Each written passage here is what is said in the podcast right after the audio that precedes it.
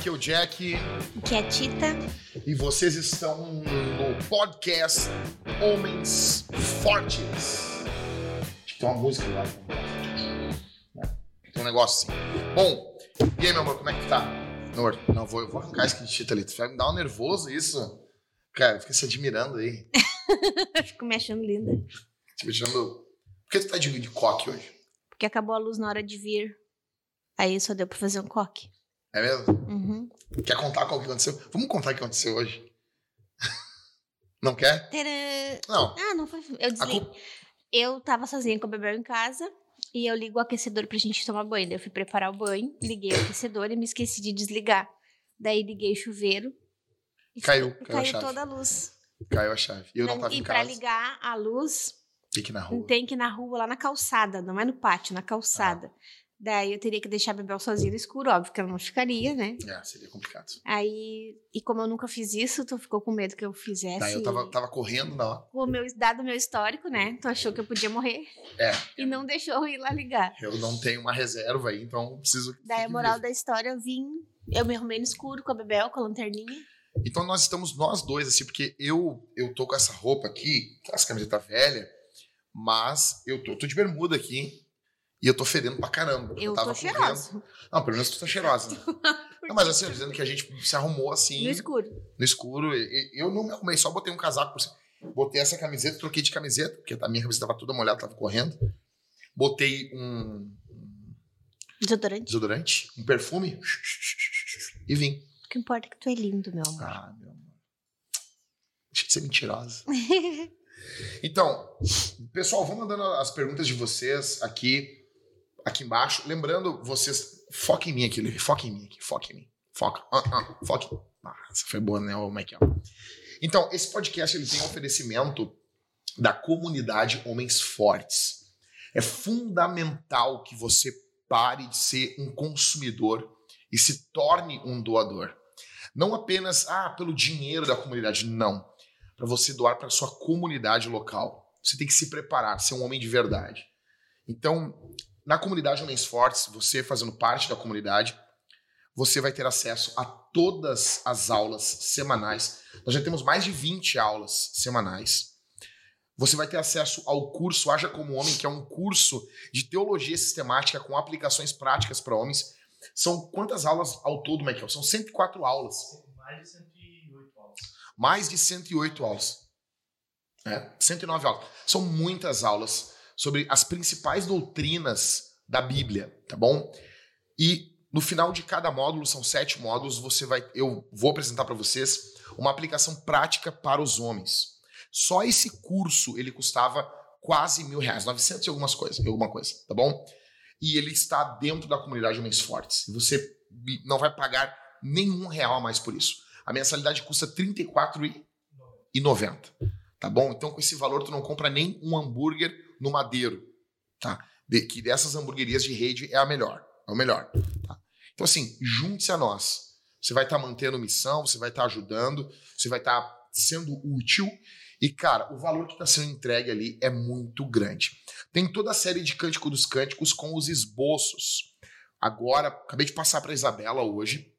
Acho que, mais uma semana, talvez menos aí, já vai estar todos os esboços dentro da comunidade.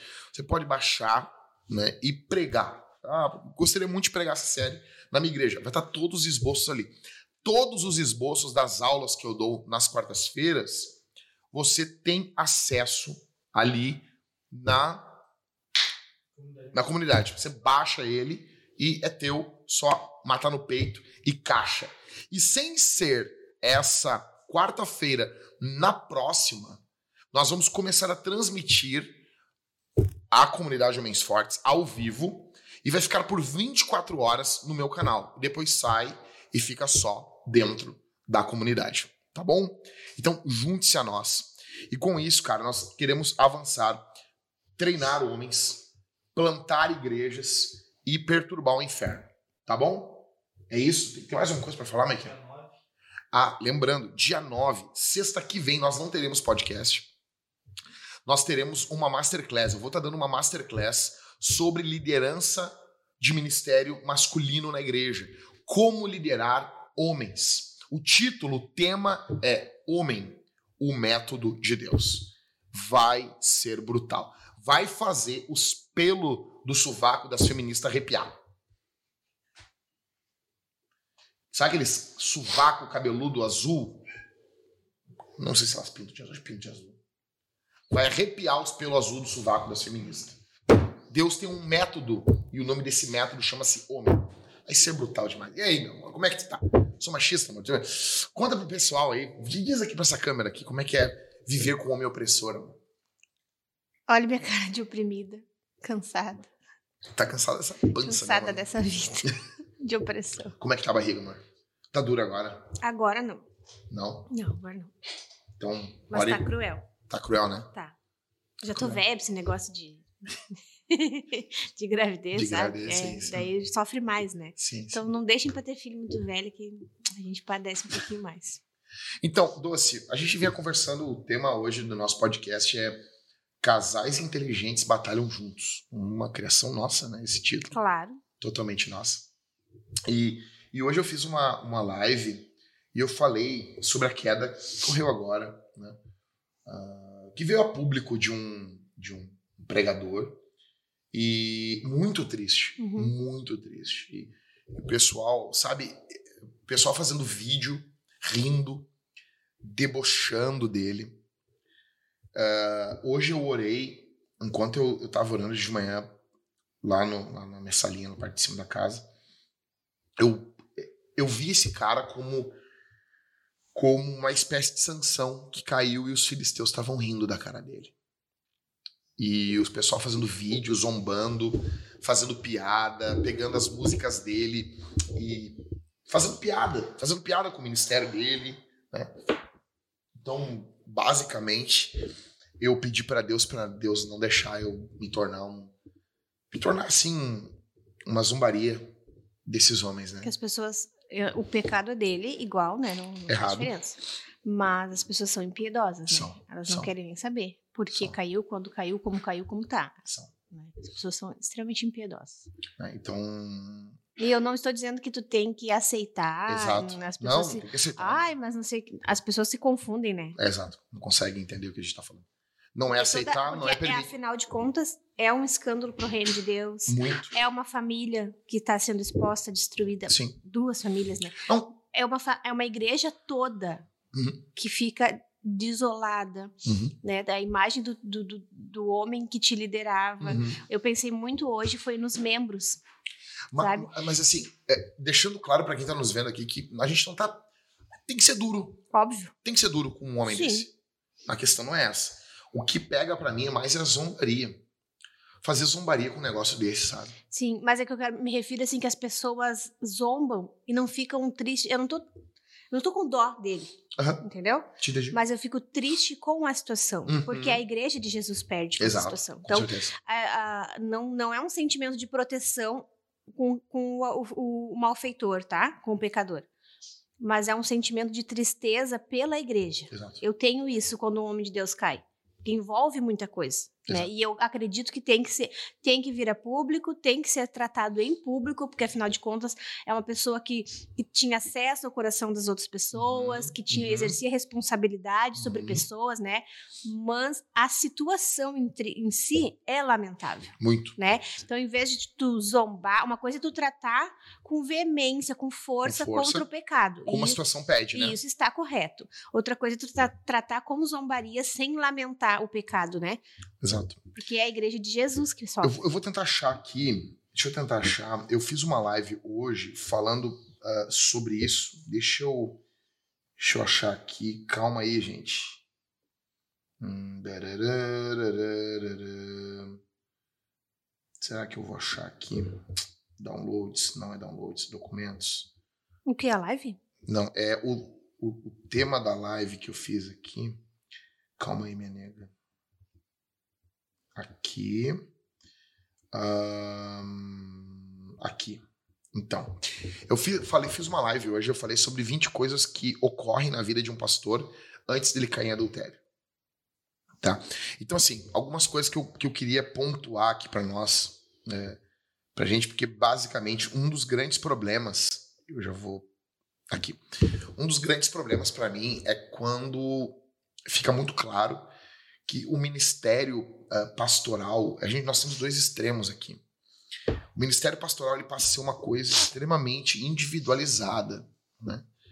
do qual o homem é esse homem de Deus que sai para fazer a obra do ministério e sua esposa não participa de nada. Uhum. Ou é dessa forma, ou é o outro extremo e a mulher é a pastora. Uhum. São os dois extremos, né? Sim. Então, eu até falei, expliquei agora domingo, quem quiser ver a pregação de domingo, falei sobre por que, que a família do pastor tem que fazer parte do ministério, guardada a devida proporção.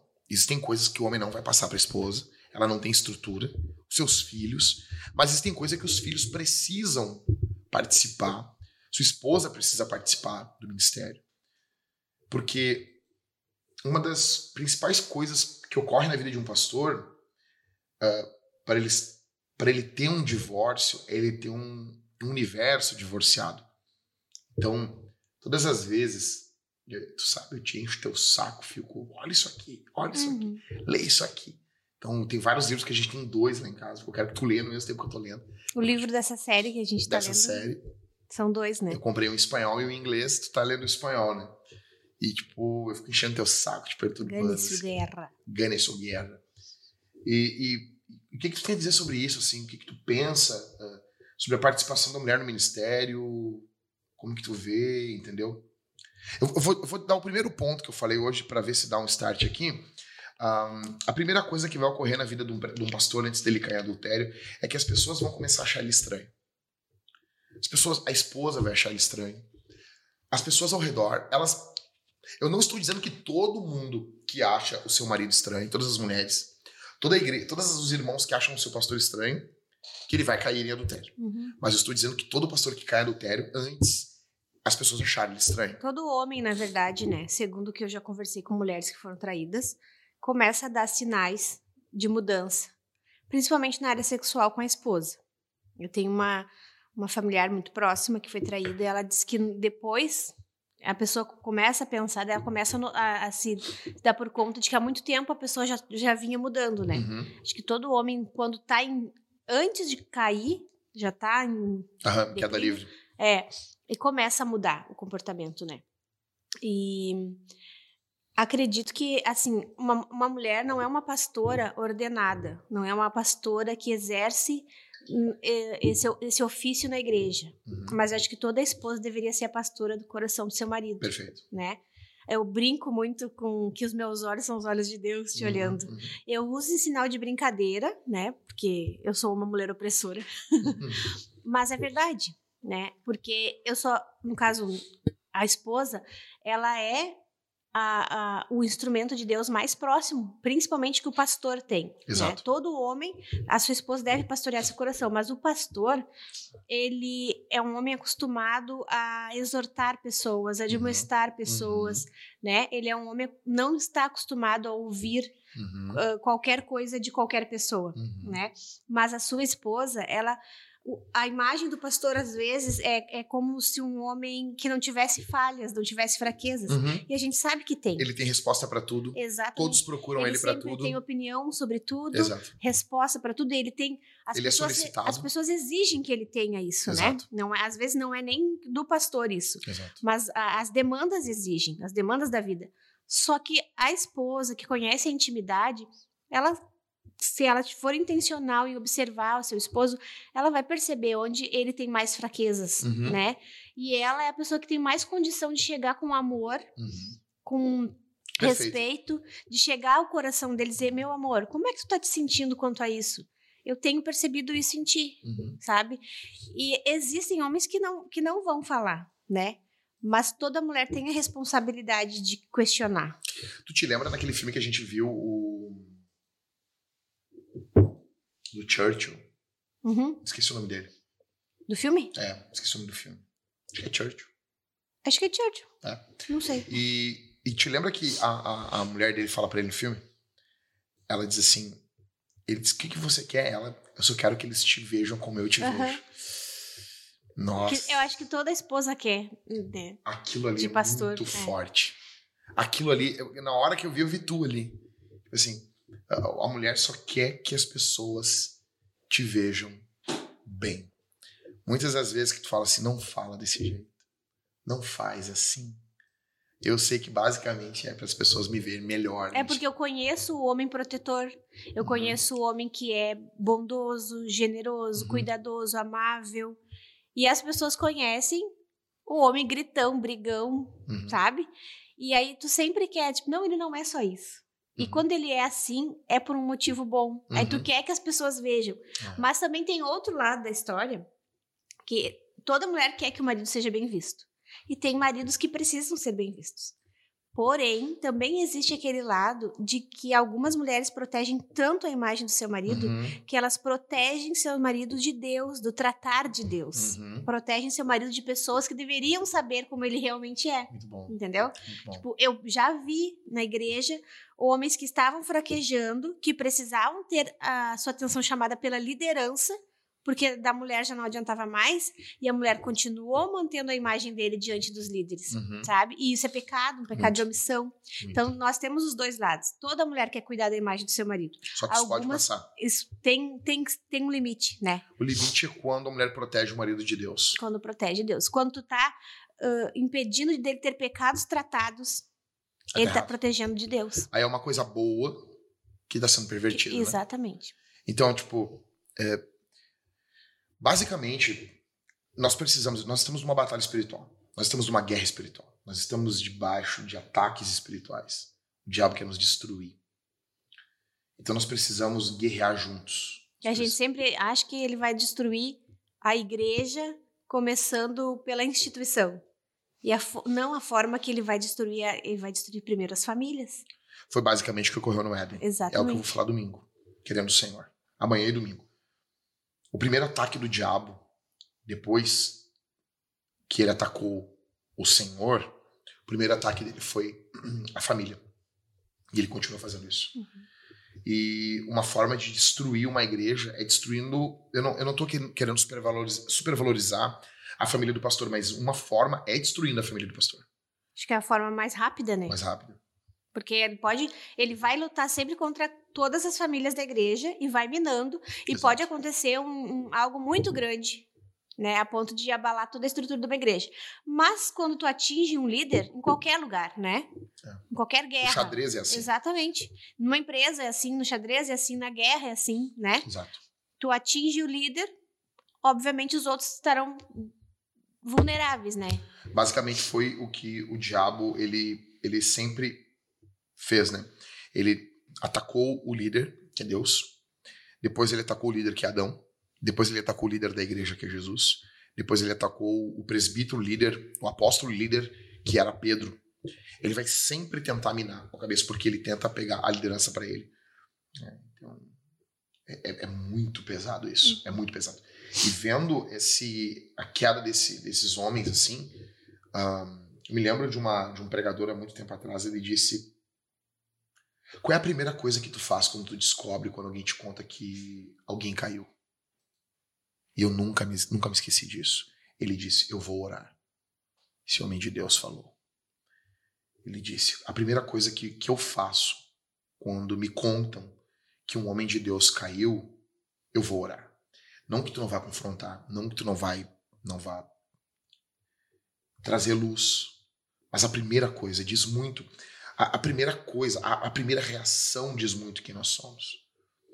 E, e eu fui orar ah, hoje, eu vi aqueles áudios muito terríveis ah, desse dele, da, da, da mulher que estava tendo um caso com ele, dentro da igreja, a mulher da igreja, uma, uma diaconisa da igreja.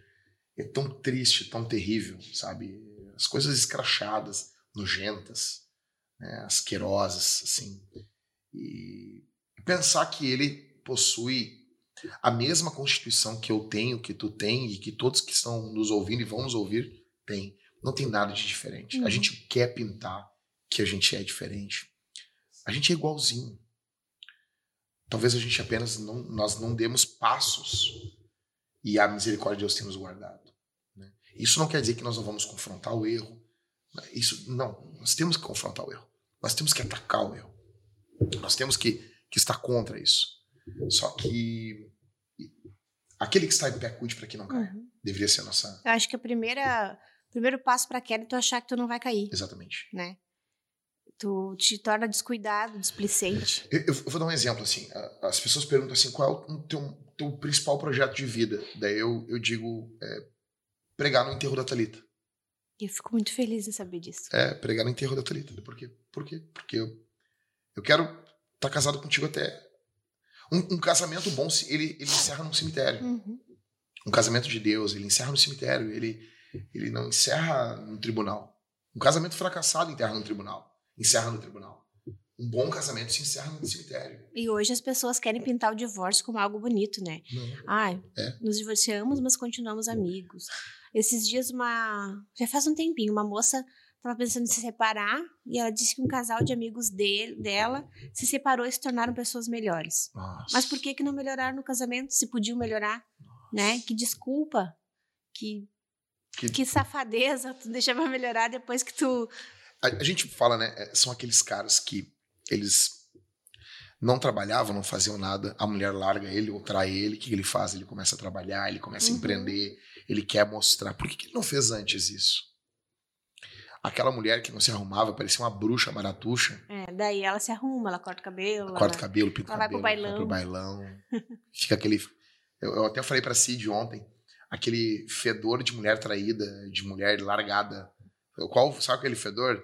É o fedor de cigarro, de bebida e de batom.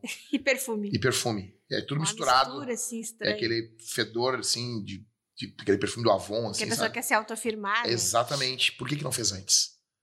É, eu sei que tem muitos homens que, que eram bons homens, foram largados e eles querem dar um gás. Assim como tem muitas mulheres, né? Exato. Muitas mesmo. Muitas vezes. Eu não quero pisar nessas pessoas. Mas existem muitas também que, velho, não, não contribuíam. O fato é que a gente tem que ser intencional no casamento. Só que ser intencional dá trabalho. Exato. E a gente é uma geração acostumada a confortos, né? Exatamente. Porque, tipo, por que que tu vai pensar em como agradar? Por que Exato. que tu vai ser intencional? Tu só quer Exato. viver empurrando com a barriga.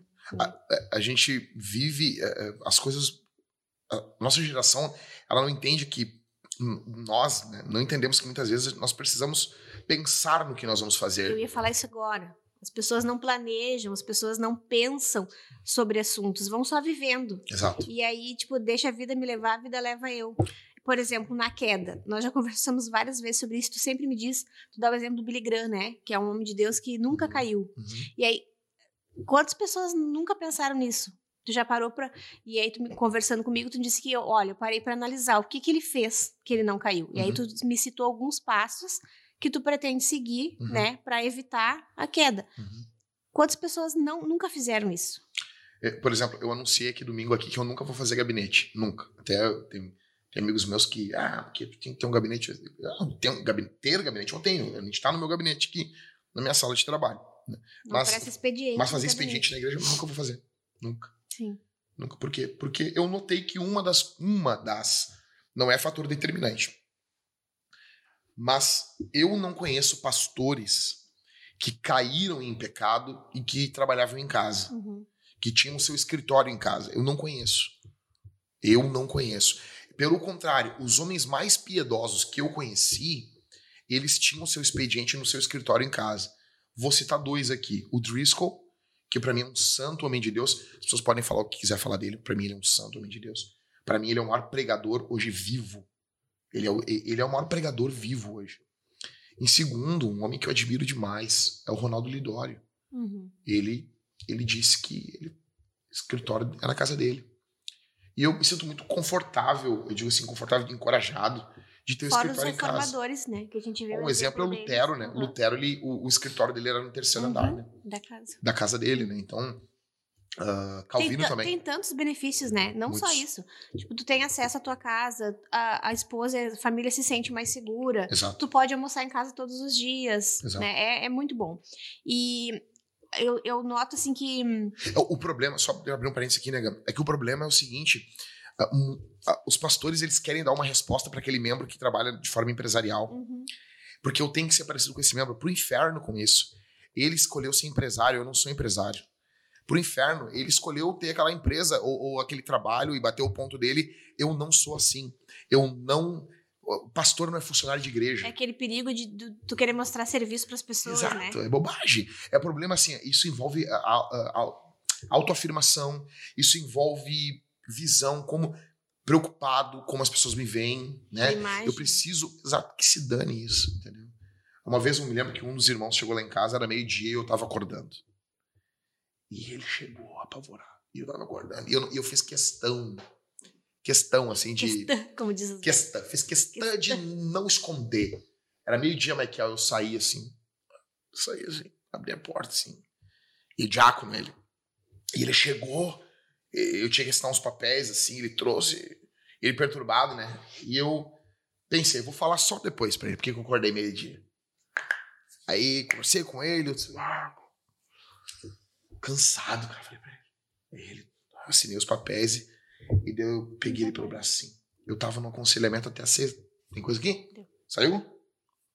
Eu disse, eu tava no aconselhamento até às seis da manhã. Tô cansado. Vou voltar a dormir. Azar. Por quê? Porque ele tava dormindo e eu tava trabalhando até seis da manhã e, tipo, azar. Entendeu? Então, enfim, né? Eu, eu acredito que trazer a família para perto do, do, do ministério não é fazer da mulher uma pastora. Apesar da mulher ser uma, a pastora do marido, de pastorear o coração do marido. Não de ofício. Não de mas- ofício, Mas, de função. função, né? É. Os filhos, fazer os filhos participar do, do ministério.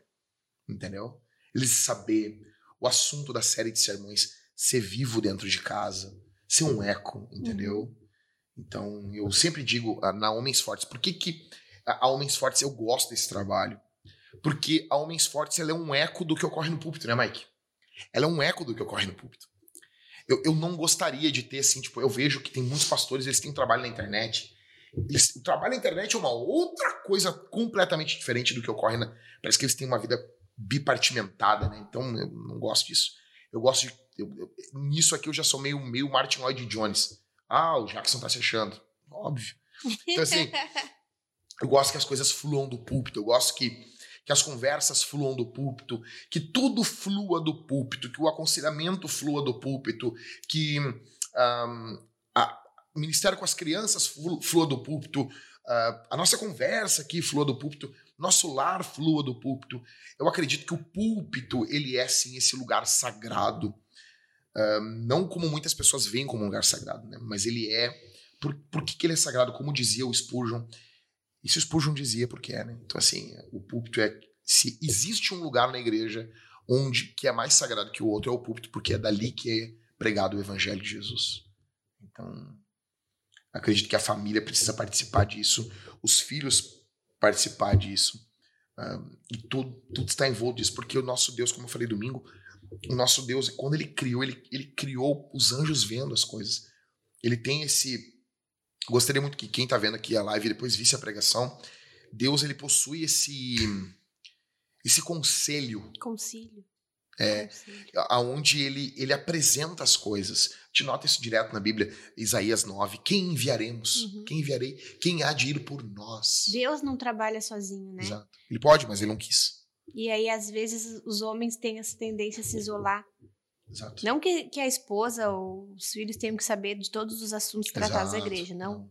As pessoas têm sua privacidade, têm direito a segredo, né? Uhum. Mas a- viver em igreja, né? A vida em igreja é uma benção. Exato. né? Eu acho assim, a comunhão com os irmãos é restauradora, curadora.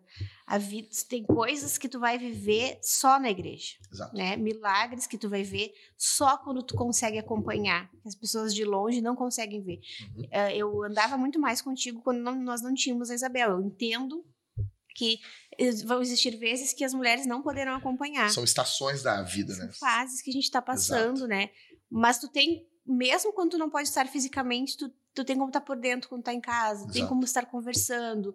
Quando pode estar fisicamente, fazer um esforcinho, não viver um mundo divorciado, né? Isso aqui é uma prova. O que está ocorrendo aqui nesse momento. Uhum. É uma prova.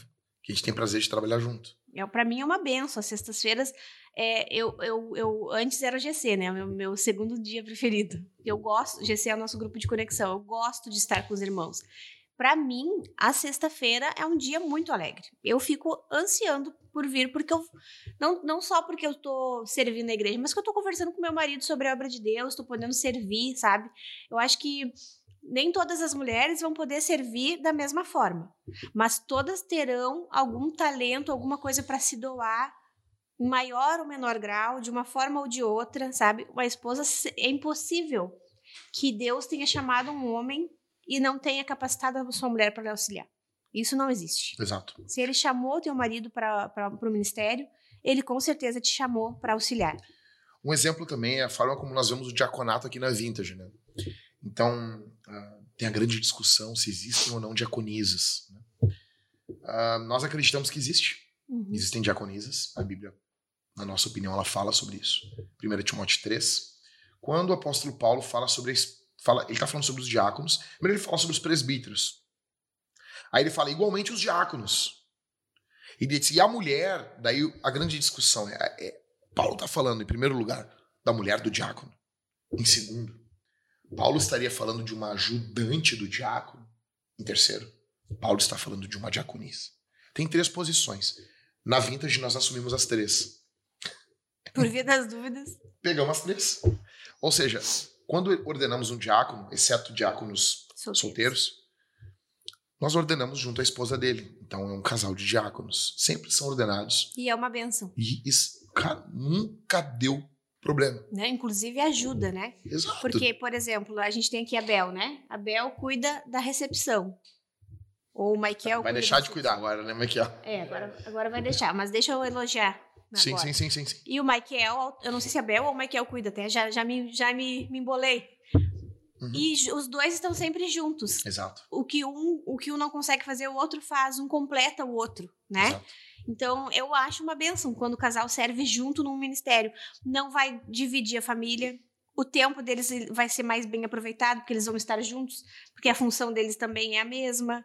Eu acho uma benção quando o casal serve num ministério. Uhum. Vai existir uh, ministérios que só a mulher vai servir e outros que só o homem vai servir. Exato. Mas quando dá para unir, é muito proveitoso. Exato. Né? E uma coisa que eu percebo assim, que a gente está falando aqui de, de, de, como evitar a queda, de sinais para queda, né? Eu acredito que um, um, um, requisito básico seria.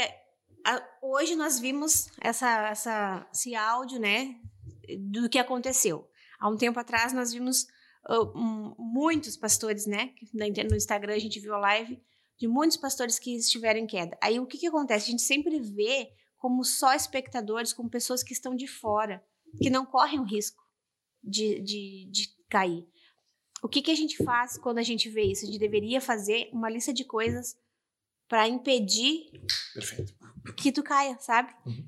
É como uma doença. O que, que eu vou fazer para me cuidar? O que que tu faz? Ah, pensou no coronavírus, tá? Uhum. O que é que eu vou fazer? Eu vou eu evito sair em lugares desnecessários, eu higienizo sempre as minhas eu. mãos, eu vou... uso máscara, ah, eu uso vacina. As pessoas têm uma como eu vou dizer, um plano.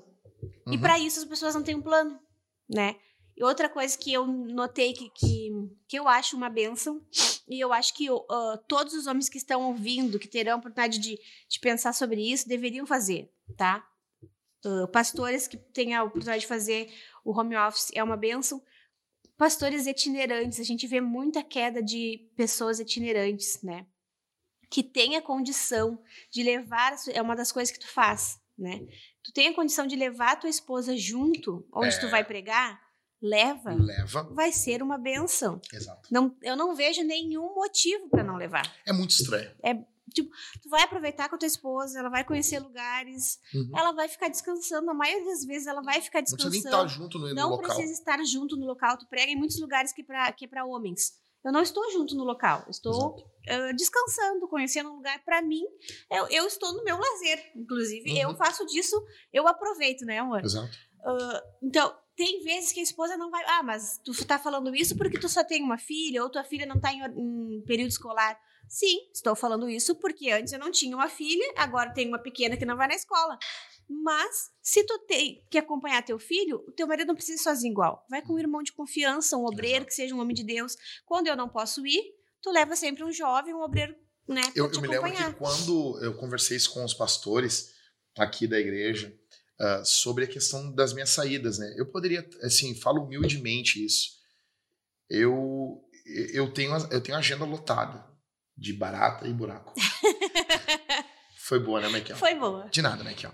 Então, assim, Foi Ah, muito foi boa. muito boa. Eu tenho uma agenda lotada de barata e buraco e traça. Mas assim, eu, humildemente falando, eu poderia ter agenda lotada. Eu poderia pegar todos os finais de semana. Fora, se eu quisesse. Mas eu não tenho, eu não quero. Então, eu não quero. Eu não quero essa vida pra mim. Eu não quero ser um itinerante. Nada contra os itinerantes, porque Jesus era um itinerante. Então, nada contra. Mas eu não quero isso pra mim. Eu não nasci pra isso. Apesar de ser um cara comunicativo, falante, que teria todo esse perfil de evangelistão assim, eu me vejo muito mais como um líder de missões locais. Não me vejo até mais do que um pastor até. Né? Eu tenho, me- bom, tu é prova disso. Eu tenho me tornado pastor Ao com- longo dos anos. ao longo dos anos, né? Mas eu sempre me vi como um líder, ah, Um evangelista. um evangelista que que lidera um grupo de missionários numa igreja. né? Então, assim, é assim que eu me vejo. Mas quando eu comecei, eu conversei com o pessoal, disse, ó, vou sair o mínimo possível e eu só vou sair acompanhado. E os pastores concordaram, tudo, e eu encontrei, eu me lembro como se fosse hoje, eu encontrei um pastor uma vez no. Eu não tô querendo aqui atacar os pastores que viajam sozinhos, cada um sabe de si, eu tô falando, pra mim, a Bíblia não fala sobre isso. Ah, isso é o que eu chamo, isso é o que eu chamo de legalismo pessoal. Uhum. Então, não tem problema tu ser legalista, desde que tu seja legalista contigo. É um legalismo que eu tenho comigo. Mas Eu a não- gente também tá dando dicas que Exato. podem ser úteis. Tem- A pessoa tem que. Ah, não estou fazendo no momento. A pessoa tem que, no mínimo, ponderar. É, eu só Né? gostaria que as pessoas ponderassem isso, perfeito. Eu não quero jogar um fardo sobre as pessoas que eu, eu assumi. Exatamente. Então, eu não viajo sozinho. Isso, se eu dependesse de uma agenda para botar comida em casa, isso diminuiria muito. Sim, isso diminuiu. Né? Diminuiu. Porque Pessoas é, reclamaram, né? muitas pessoas entram em contato e quando descobrem que tem que gastar uma passagem a mais, elas não querem Não mais. só passagem, estadia, passagem, comida, estadia, tudo. tudo. É, é mais gasto. Exato. Realmente, tu vai perder. Isso é fato. Qualquer pessoa, né, vai perder um pouco de agenda Aham. quando ela decide tomar espaço. Mas como eu não faço muita questão também, pra mim é até bom. eu não faço Mas tem questão. gente que faz Aqui questão, tá o Pedro, né? né? O Pedro foi alguns. Eu não vou falar os locais. Mas o Pedro foi nos locais comigo, né, Pedro? Bom, nós dormimos num colchão mijado, um colchão com cheiro de mijo. E não sabe como eu sou grata pelo Pedro ter ido e eu não. É, é. Então, assim, meu, terrível. Então, é, um dia eu vou fazer, talvez a gente fazer um podcast só sobre isso, falando sobre desafios da itinerância, né? Mas vamos lá.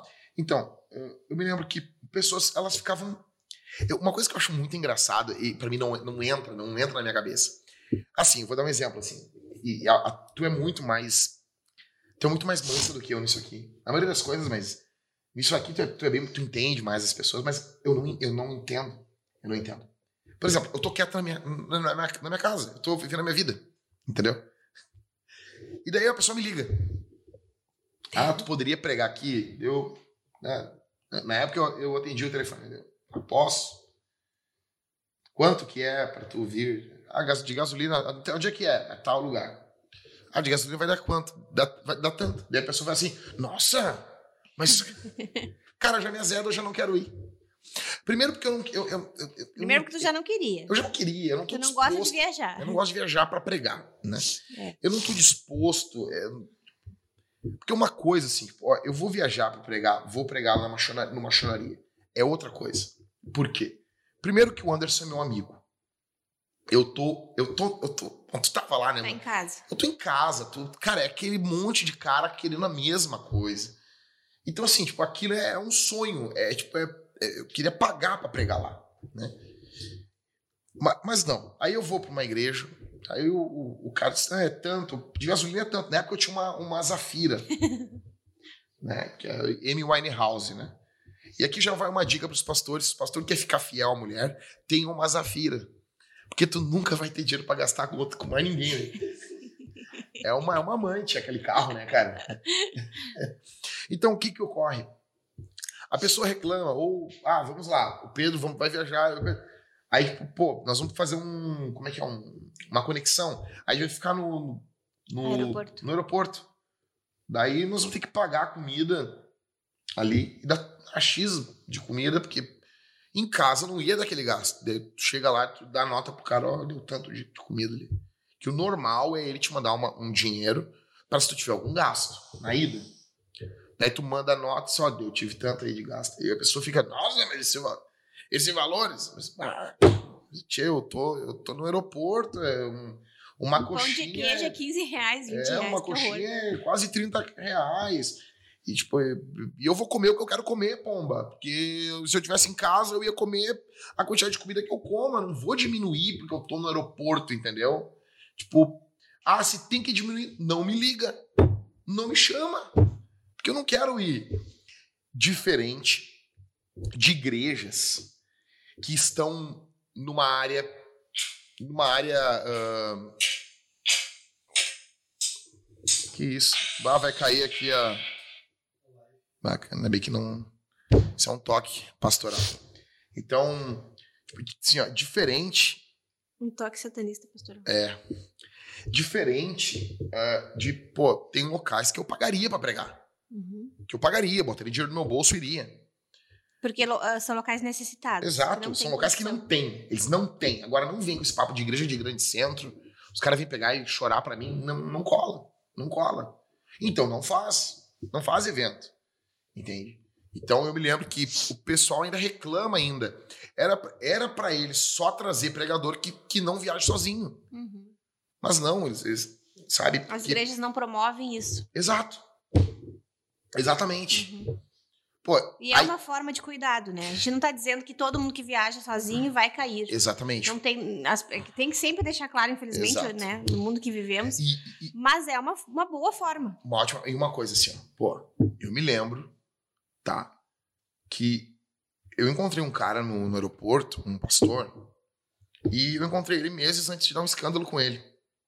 Tava eu com, com um pincho comigo, alguém tava comigo, sempre, sempre ando com um rabicho junto.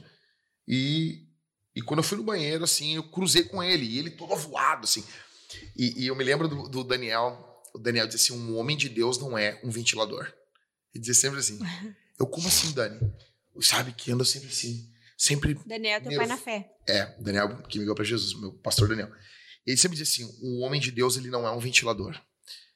O homem de Deus, o homem de Deus ele tem um andar firme. Ele- ele- óbvio, tu tá de noite na rua, tu tá olhando, te cuidando. Não é disso que ele tá falando. Uhum, Tem uma Ele tá postura, né? Ele tá falando desse cara ansioso, desse cara parece que tá sempre em busca de algo. Uhum. E eu encontrei esse cara e ele tava assim, sabe, tudo assim, querendo ver tudo, querendo consumir tudo, sabe? E eu olhei e eu cruzei com ele e eu disse, e aí, mano? E ele, e aí? Não sei se ele me reconheceu ou não. Eu reconheci ele. E, e eu não gostei daquilo que eu vi. E deu mais ou menos uns 4, 5 meses. Ele estourou um- um- alguns casos de adultério. Ele saiu da igreja que ele estava pastoreando e ele virou coach. Pô, Ele já era meio coach, já. Uhum. Já era meio coach.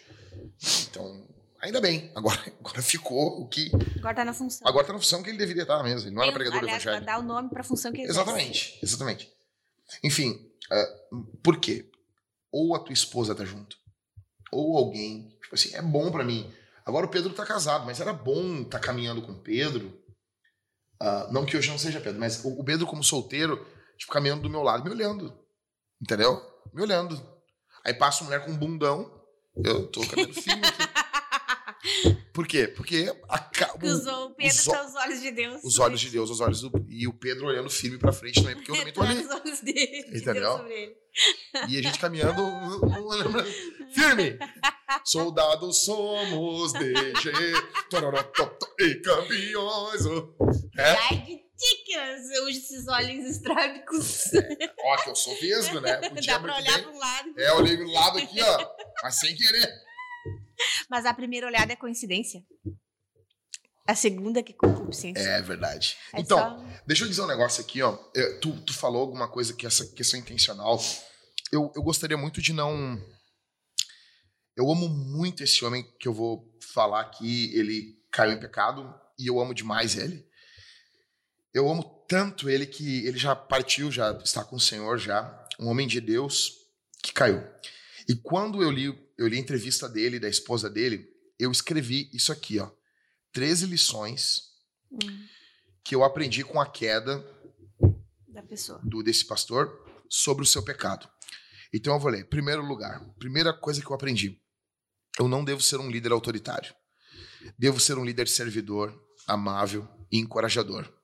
Devo ser grato por tudo o que os irmãos me proporcionam. E segundo, devo ser um pai, abre aspas, pastor.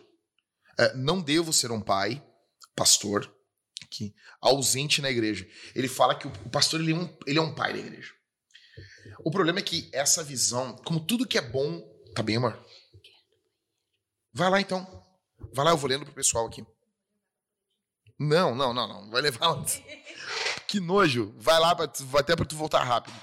Ajuda ela aí. De ajuda, amor? Então, ah, o problema, pessoal, é que basicamente, quando a gente fala assim, o pastor ele, é- ele, ele tem essa visão paternal com a igreja, tem. Ah, aí vai ter muito cara falando sobre paternidade das nações, essas maconhas, entendeu? Então, isso é como quando tu pega um conceito bom e tu transforma ele em algo ruim. Esse pastor, eu aprendi com esse pastor, né? Então, assim, eu não devo ser um pai ou pastor ausente na igreja, viajando e pregando todos os finais de semana fora. Preciso cuidar para, como um pai, não machucar a igreja.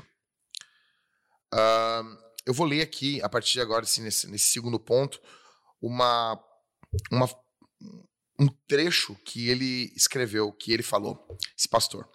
A verdade é que o papel do pastor sênior significa que você serve como pai para muitas pessoas. Seu amigo pode te machucar e é doloroso. Seu irmão te ofende e isso machuca. Mas se o seu pai te machuca, é devastador. Por estar emocionalmente indisponível na estrada, falando em conferências e estar em meu estudo, escrevendo livros, negligenciei nossos líderes com vistas a construir a minha plataforma. Deixei-os com um fardo de uma igreja multilocal em crescimento, em vez de suportar esse fardo apropriadamente com eles. Também aprendi que estava gravemente carente de autoconsciência, tanto em relação à minha vida interior, quanto em relação ao modo como os outros me viam. Terceiro, não devo ser uma farsa. Preciso ser honesto a quanto e como estou espiritualmente e emocionalmente. Jamais devo ser manipulador, usando lágrimas ou raiva para obter o resultado que eu quero. 4. Devo prestar contas regularmente, de forma clara e honesta, sempre investindo em relacionamentos reais e pessoais. Quinto, devo olhar as pessoas como portadoras da imagem de Deus e não como proporcionadoras de uma plataforma para mim ou promovedoras do meu ministério. Sexto, devo ser menos duro e crítico com a música e os pastores mais mainstream. Olhar o que Jesus está fazendo nesse meio e me alegrar com isso. Sete, devo fugir da cultura da celebridade, onde pastores são adorados quando têm sucesso e demonizados quando erram. Oitavo, devo entender que sim, há ligação entre saúde emocional e maturidade espiritual. Não devo esconder minhas emoções. Preciso ser honesto com quem eu sou e o que eu estou sentindo.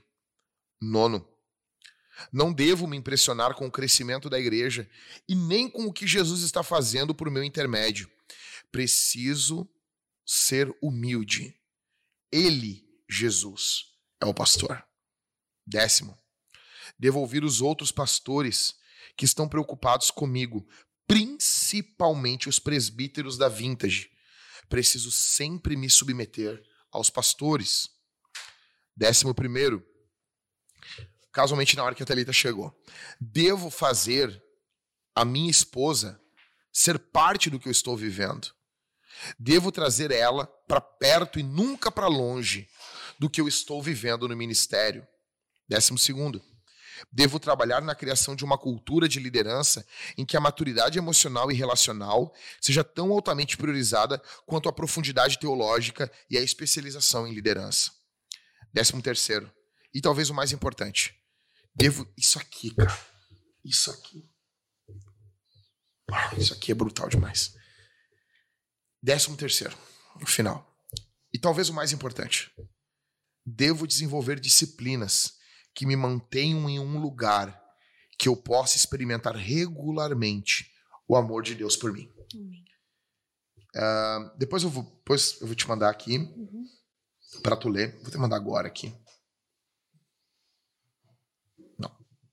Mandei? Não mandei. Mandou por iDrop?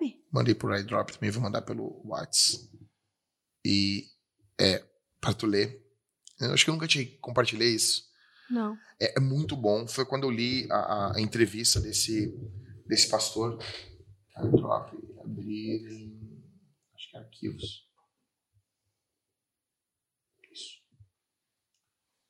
E, enfim. Enfim. Perguntas? Temos perguntas aí? Não? Nenhuma pergunta? Então, falou, gente. Tchau. Um abraço. está falando aqui, falando, falando, falando. Deixa eu ver aqui. gente, tchau. Ó, olha, ó. Deixa eu baixar o volume aqui, ó. É isso? Se tiver perguntas, pessoal, mandem. Mandem, mandem, mandem, mandem, mandem, mandem. E nós Uma vamos coisa responder. que a gente estava conversando no carro, que a gente nota que Adão cometeu esse erro, né? E acho que a maioria das as pessoas em si, mas principalmente os homens, quando eles se sentem em queda, ou nem se sentem em queda, mas quando eles sentem a primeira tentação, a primeira reação é esconder. Né? É fugir. Então eu acho que um, um, algo que ajudaria também, porque assim, ó, algumas pessoas vão olhar para ah, mas você só tem 16 anos de casado. Aí pensa assim, ah, é, deixa, pass história. deixa passar o tempo, vai, vamos ver lá com 30, porque geralmente acontece com mais tempo de casado, né? Esse tipo de coisa. A gente vê assim. Uhum. E aí, as, eu, quando nós tínhamos dois, três anos de casado, eu me lembro que eu trabalhava no banco e o, as pessoas diziam, ah, é que tu só tem tanto tempo de casado, espera tu ter cinco, sete anos de casado. E assim vai indo. Tu nunca, tu nunca tá pronto para nada, né? Nunca Porque... tá pronto. Mas aí eu, eu penso assim, todo homem é sujeito à tentação. Todo homem é sujeito à queda, né? mas eu acho que a forma com que tu reage à tentação te favorece a queda ou não. Exato. Né? E todo homem é tentado quando vem a primeira tentação a não pedir ajuda. Exatamente.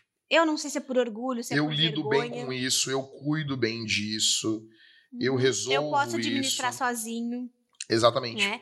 Porque assim, ó, ninguém do nada encontrou uma diaconisa na recepção da igreja, levou ela pro banheiro e caiu em pecado. Não é assim que acontece. É, é como diz o, a, o Casting Crowns, é slow fade, é uma queda lenta, lenta né? Então, eu, eu acho que as, se os maridos e, e, e, as mulheres pudessem ter essa cumplicidade de pedir ajuda um pro outro, e eu sei que tem mulheres que não favorecem isso, uhum. né? Porque são muito ciumentas. Tipo, o marido não pode sequer deixar ela pensar. Ela quer saber o que ele está pensando, né? Uhum. Mas eu acho que assim, que, que, quando um homem, olha, eu não tô bem, nossa vida sexual não tá boa para mim. Uhum. Eu acho isso muito útil, sabe? Uhum. Ou, ah, eu, eu, eu me sinto. A forma que tu vai falar também vai ajudar, né? Vai ajudar Mas muito. eu me sinto mais fraco quanto às tentações. Ou, tipo, ah, eu tenho me sentido tentado em olhar para as mulheres na rua. Tem, a, tem aquela frase do, do do pastor do Marcondes, que para mim é fenomenal, né? Que o pastor dele falava assim, ó. Olha, nega, a aeromoça tá ficando bonita. Essa pra mim é a melhor, cara. Olha, tá começando a ficar bonita as mulheres na é. rua e começando a ficar bonita. Então, eu acho que ajudaria, né? Exato. Também. É, é, um, é um, uma, um, uma ajuda contra a queda. E acho que as mulheres poderiam ajudar e eu não estou botando a culpa nas mulheres. Exato. Porque não tem, tem, tem, como, porque a culpa é sempre do culpado. É, é Mas a, a gente, gente, pode sempre A gente pode ajudar. A questão é ajudar, né? Eu lembro de uma história uh, quando a gente era bem novinho. Dois chofencinhos. Chofencinhos, dinâmicos. A gente tocava numa banda. É engraçada a história. E a, o Jacques era o guitarrista da banda. Tinha o tecladista, né? E aí nós fomos numa igreja, o Michael vai rir. E ah, as meninas é. começaram a tirar foto do Jackson. Viu, Michael? Eu já, eu já dei um caldo, Michael. eu já dei um caldo. A da bateu foto e dizia que coisa mais feia. Aí elas tiravam espantar os fotos do mosquitos. Jacques. Ti- Eu não sei, eu não sei por que tiraram foto de ti, do tecladista e do baterista e não tiraram foto da banda inteira. Eu não sei por quê. Eu sei que eu achei engraçado. E aí a, a esposa do tecladista era muito ciumenta. Muito.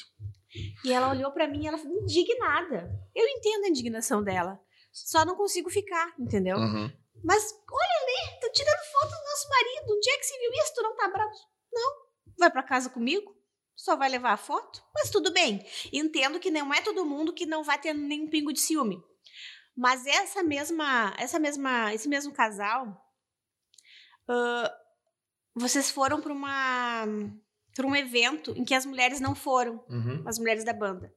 E aí lá teve um episódio que ah, a- a- as mulheres realmente passaram do limite e deram em cima dos Uhum. guris da banda, né? Uhum. Não se portaram como mulheres de Deus. E eu me lembro que tu chegou e me contou. Uhum. E tu disse, tu não conta pra fulana porque o fulano não pode contar pra ela, porque ela é muito ciumenta e vai dar briga no casamento deles.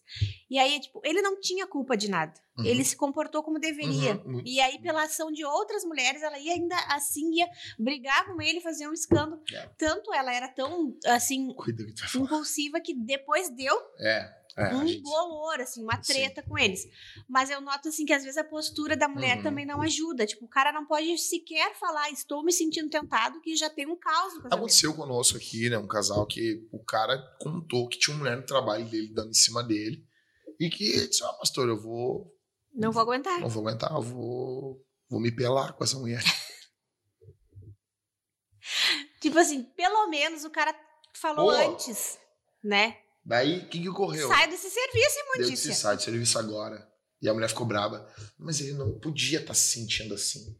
Não importa se Puxa. ele podia ou não, ele O cara- tá sentindo. Não seja imatura, né? Claro que podia, depois da queda, ele pode sentir assim.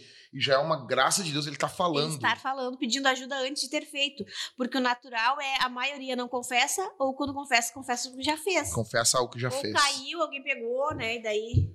Perguntas, perguntas, perguntas, perguntas. Não tem perguntas? Jack, fala onde comprou essa blusa. Conta aí, mano.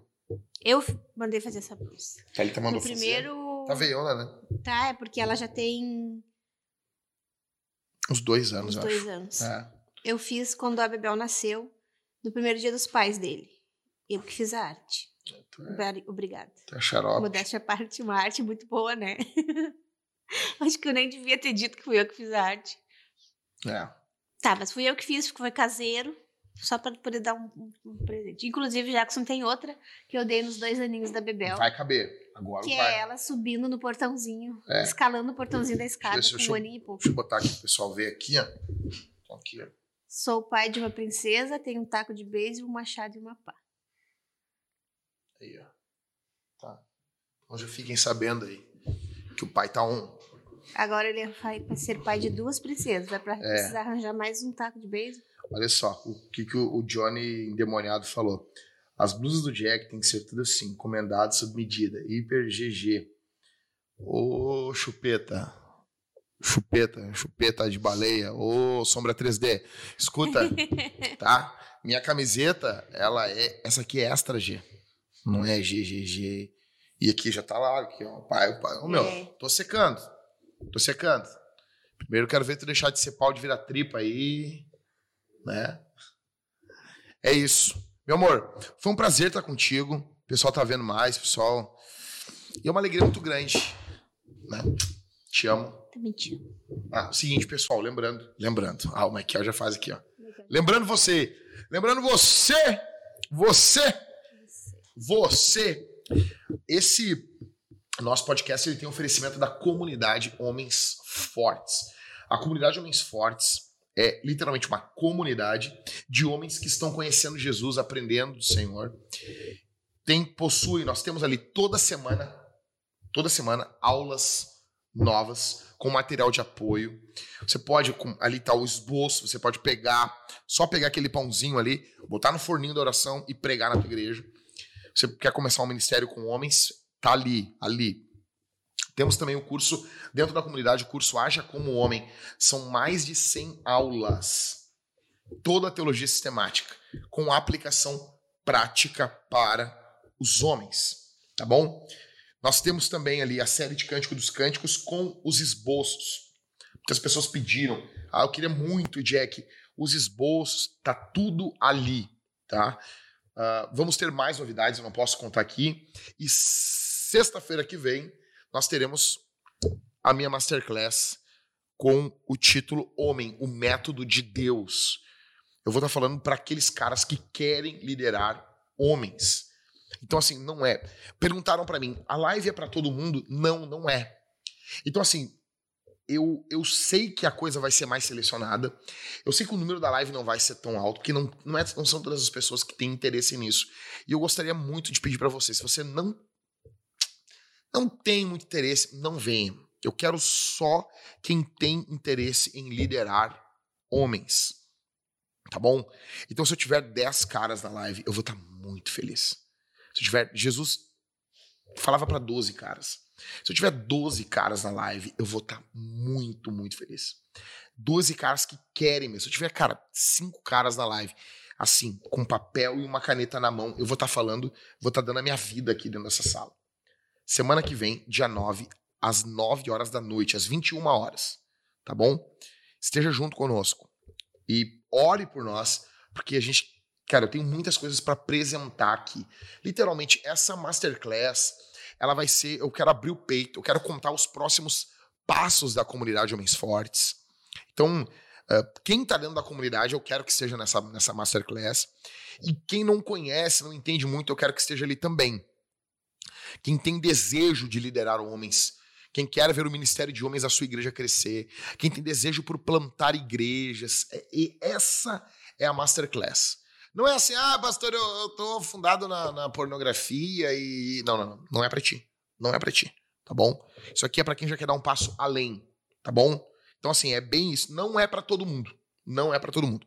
A comunidade de Homens Fortes é. Aí sim, é. Tá bom? Se você, assim, ah, Jack, eu tô precisando aqui é o lugar certo. Eu vou fazer masterclass para o pessoal que está fundado em pornografia. Nós vamos ter módulo, curso sobre isso, mas agora não é o momento. Eu quero me focar nesses caras, nesses líderes, ok?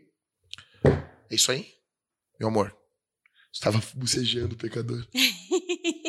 eu estou grávida. Eu te amo, meu amor. Eu te amo. Tu é linda. Eu não te mereço. Merece, sim.